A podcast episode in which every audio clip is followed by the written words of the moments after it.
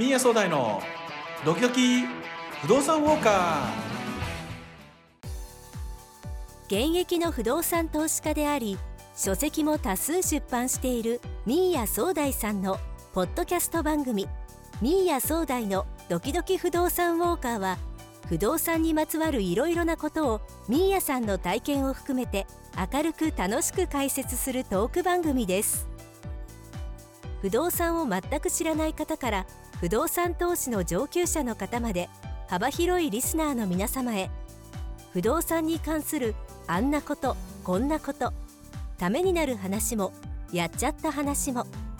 いろいろなお話を盛りだくさんにそして赤裸々にお役に立てる情報をお届けいたします。皆さんミーヤ総大のドキドキ不動産ウォーカーぜひともお楽しみください。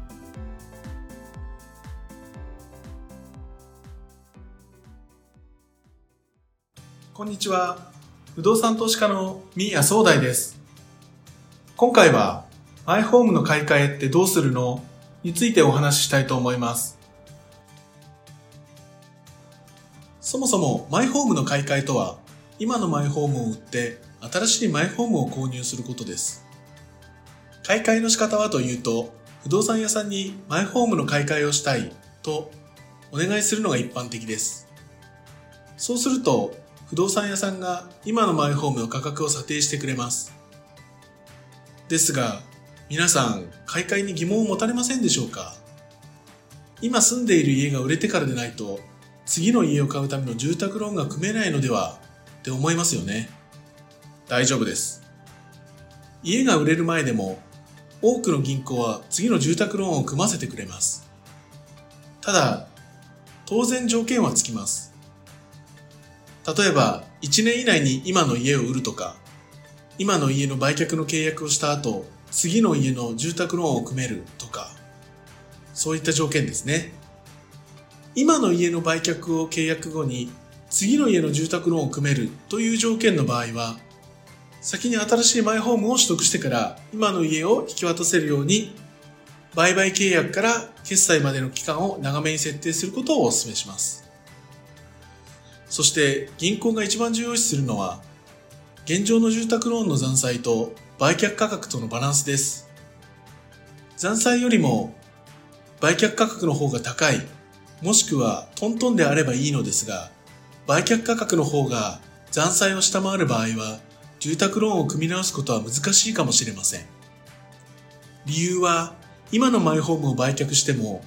今の住宅ローンが返済できない状態になってしまいますからね。ですが、手元にお金があり、足りない分は手元のお金で住宅ローンを返済できれば大丈夫です。そう考えると、今のマイホームがいくらで売れるかがとても大事になります。不動産は同じものが世界に2つとないので、不動産の価格の予想は非常に難しいです。仮に同じ建物が並んでいるとしても、この家と隣の家では日当たりや風通し、道路へ接する長さなどが違うため、価格も変わってきます。お隣が3000万円で売れたからといって、自分の家が同じ金額で売れるとは限らないのです。特に購入時の価格が相場より高かった場合は、ローンの残債よりも売却金額が低くなる可能性があります。その場合はどうしたらいいのかというのはまた別の機会にお話ししますので、とにかく買い替えの時は、まず今の住宅ローンの残債とマイホームの査定金額を確認しましょう。ここでお時間となりました。次回はマイホームの売り方のパターンについてお話ししようと思います。また次回もお楽しみに。ミーヤ総大でした。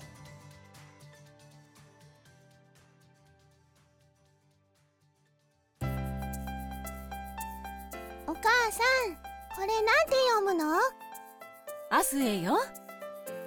これは？アスエよ。これは？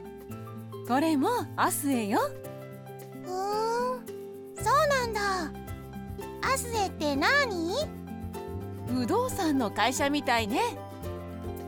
アスエは東京都文京区にある不動産会社です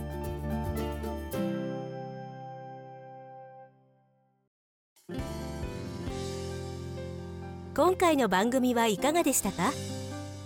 番組に対するご意見ご感想リクエストは明日へのホームページからお寄せください。それではまた次回お会いしましょう。今よりもっと明日へ。